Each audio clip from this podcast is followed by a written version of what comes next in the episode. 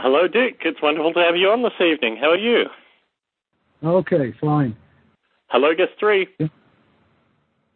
Hello. Is that Liz? Hey, it's Liz. Hi, Tom. How are you? Uh, hi, Liz. We have Dick on the line as well. So. Okay.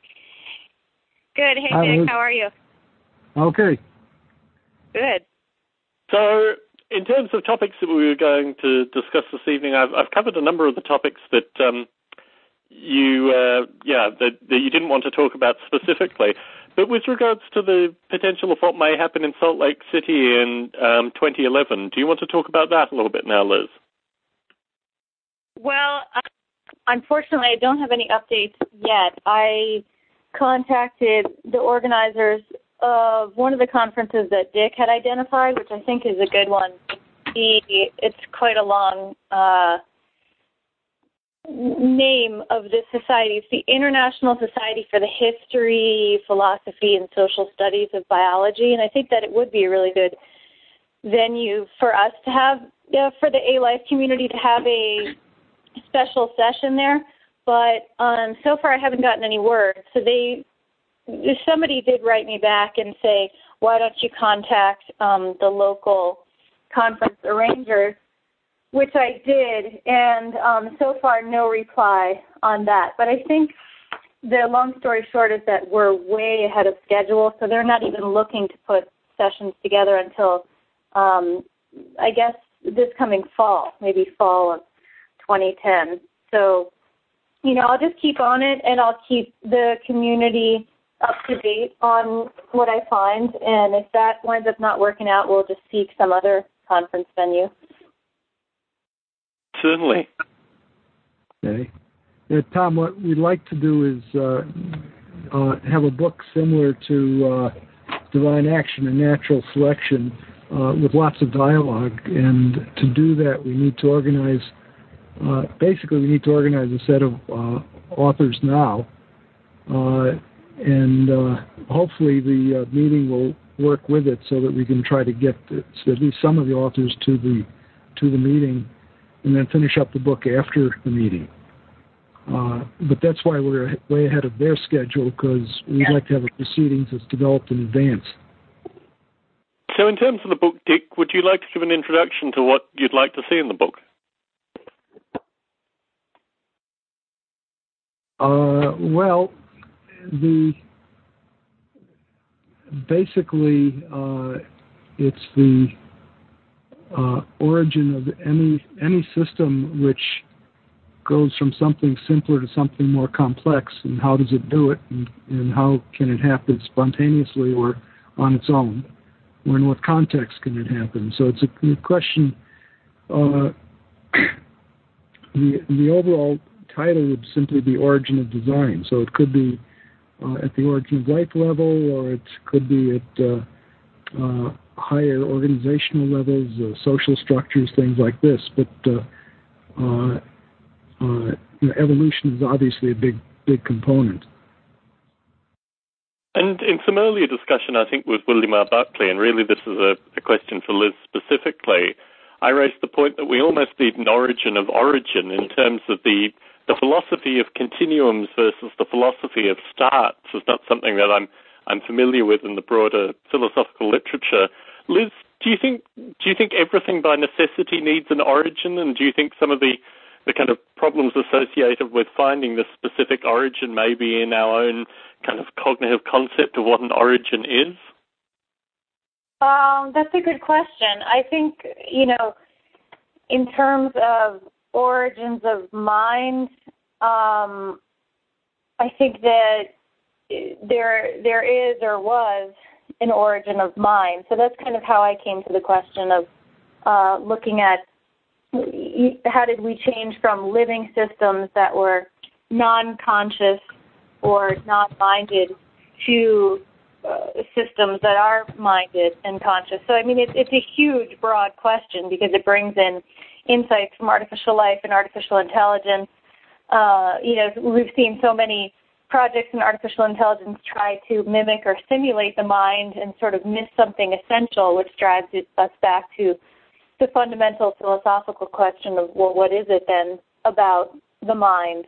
You know, the the mammalian mind or human mind, uh, there must be some sort of, you know, special feature and whatever it is, when did it come about? And so that's how I got interested in the connections between the origins of mind and the origins of life too, because maybe there are two phase transitions in the history of evolution on Earth that are linked in interesting ways.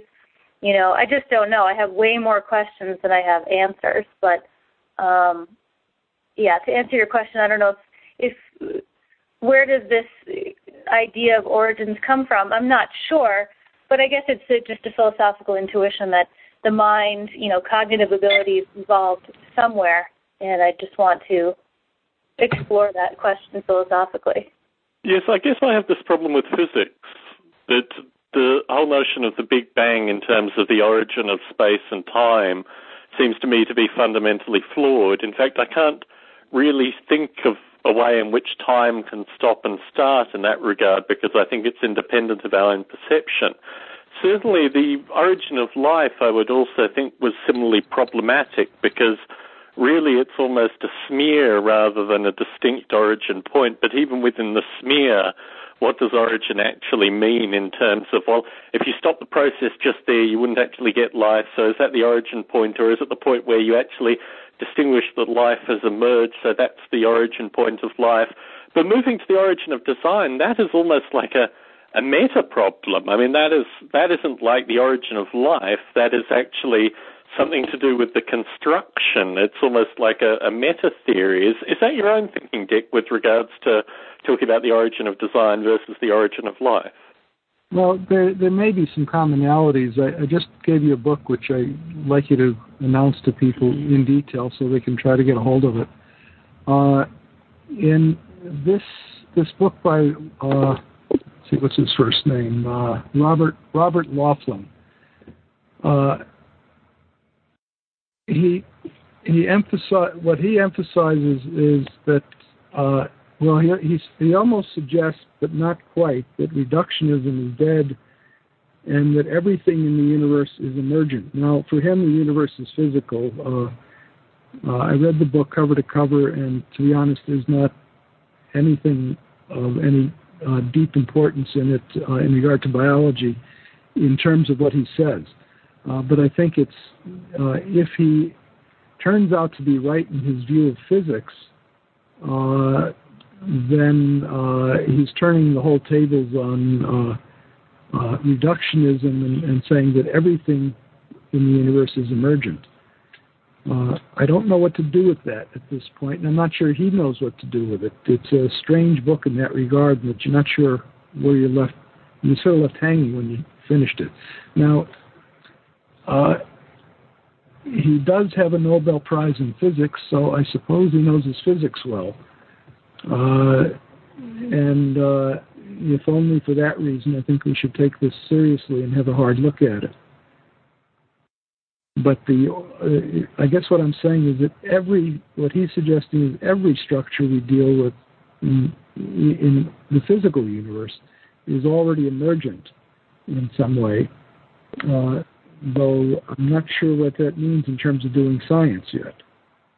The other problem with the term emergence, and this came through our discussion with the Evo group with Peter Newman, there was a point where Peter Newman was describing Boids as an emergent artificial life simulation. And looking historically, I think when Boids first came out, people said, yes, it was an emergent artificial life simulation, but by contemporary AI life standards, it can't be classified as an emergent artificial life simulation because the, the structure is, is so predetermined in terms of the fact that you're going to create a flock that our own perception currently with regards to emergence in artificial life simulations means that it isn't an emergent simulation.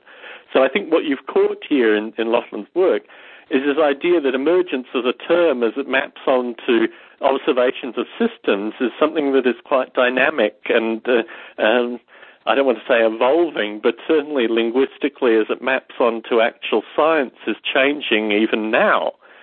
So my concern, I mean, really what you're describing is the, is the origin of design problem that basically linguistically as we map to these concepts as they change the mathematics, the popular understanding of the mathematics and also the, the kind of bleeding edge points that it's being used in physics and maybe even in simulation does eventually get back to get back to lay people that actually use the term. So I guess what struck me with regards to and you you proposed at the time a series of origins books, including Origin of the Universe and Origin of the Mind, and I, I just see the origin of life and the origin of design kind of fitting into these broader possibilities for origin books in the future. But we almost risk the problem of becoming dated very rapidly if we don't either define the terms in a scope which won't change or, I don't know, construct something which is removed from language. Does that make sense? No, because science continually progresses partly by redefining the words. I understand that. so, so but in terms of the actual insight, insights are, are it should in in in reference at least be independent of that in some regard, or do you think just by writing the book it will date itself? Well, I, I, go ahead, Liz. Oh no, no, go ahead. I want to hear what you have to say. Well, I, I think because of some of these problems, I think it's important to uh, uh, have philosophers involved and uh, watch carefully to see if they make any sense. But uh, uh, I think a lot of what's going on here is, uh, you know, this Laughlin's talking about reinventing physics. I, but I think he's doing more than reinventing physics. He's he's changing the order of cause and effect in a way.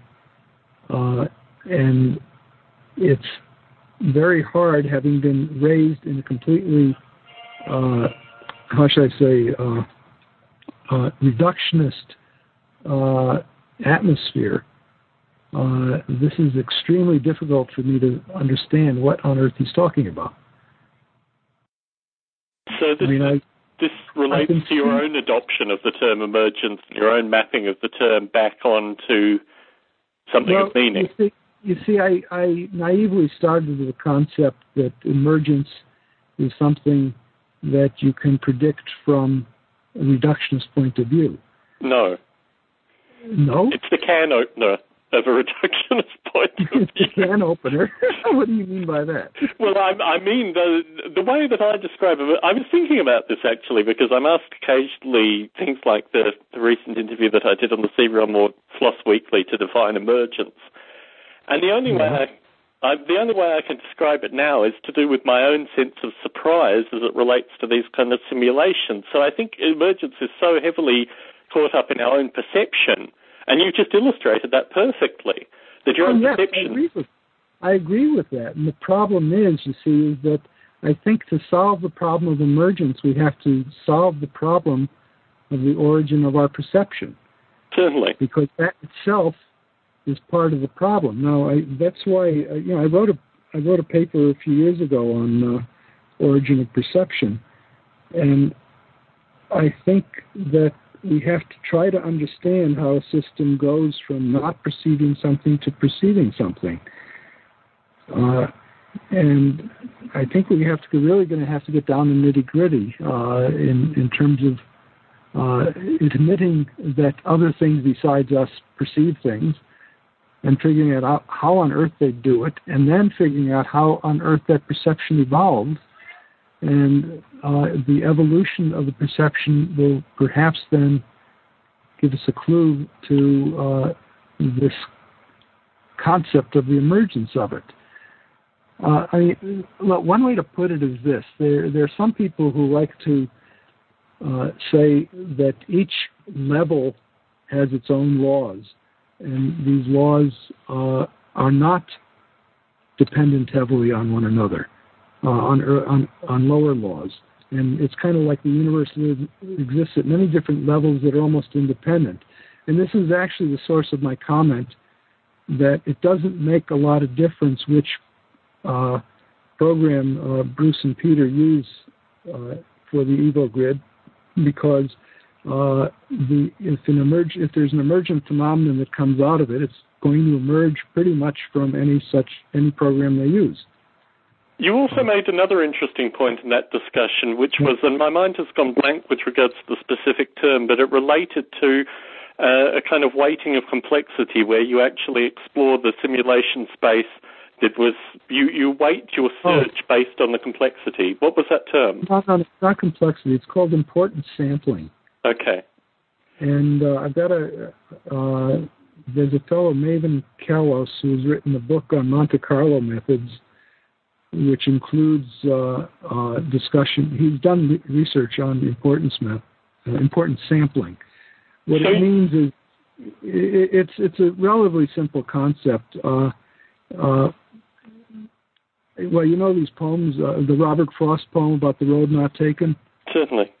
Okay, fine. Well, uh, consider the possibility of taking or not taking different roads uh, when you hit a branch point or a fork in the road. Okay? Now, if you can, you're trying, if you're trying to figure out what the whole scene is, not just the particular road you take, then you can try to assign probabilities to each different pathway. Okay?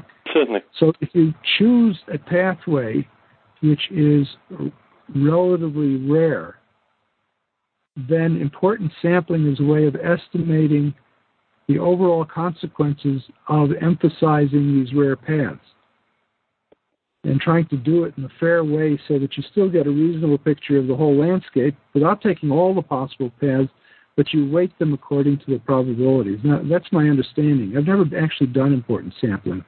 Certainly. And I think the statement you made at the time was that the reason that artificial life hadn't solved a set of problems for the past 20 years was because it hadn't yet implemented importance sampling.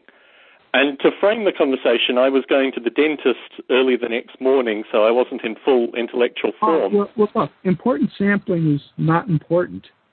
okay, it's a it's a trick to Certainly. reduce computing time.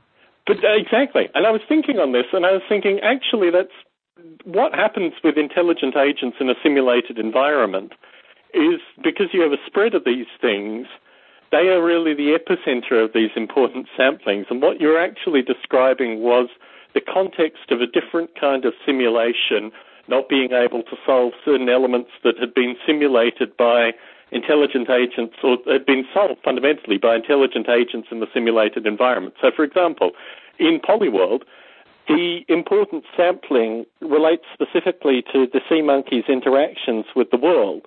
And the sea monkeys that survive or prosper or continue on genetically are basically the ones that have been important sampled over the space. So really it's a property of the simulation as well. But what interested me from the statement was that we are now generating so many different kinds of simulations moving in different directions that the, the surveying of these simulations and the understanding of how they map back onto language is really the problem that I wanted to discuss this evening with, with Liz specifically. This idea of weak versus strong artificial life and her own thinking on that, and perhaps Dick and my own particular musing associated with that.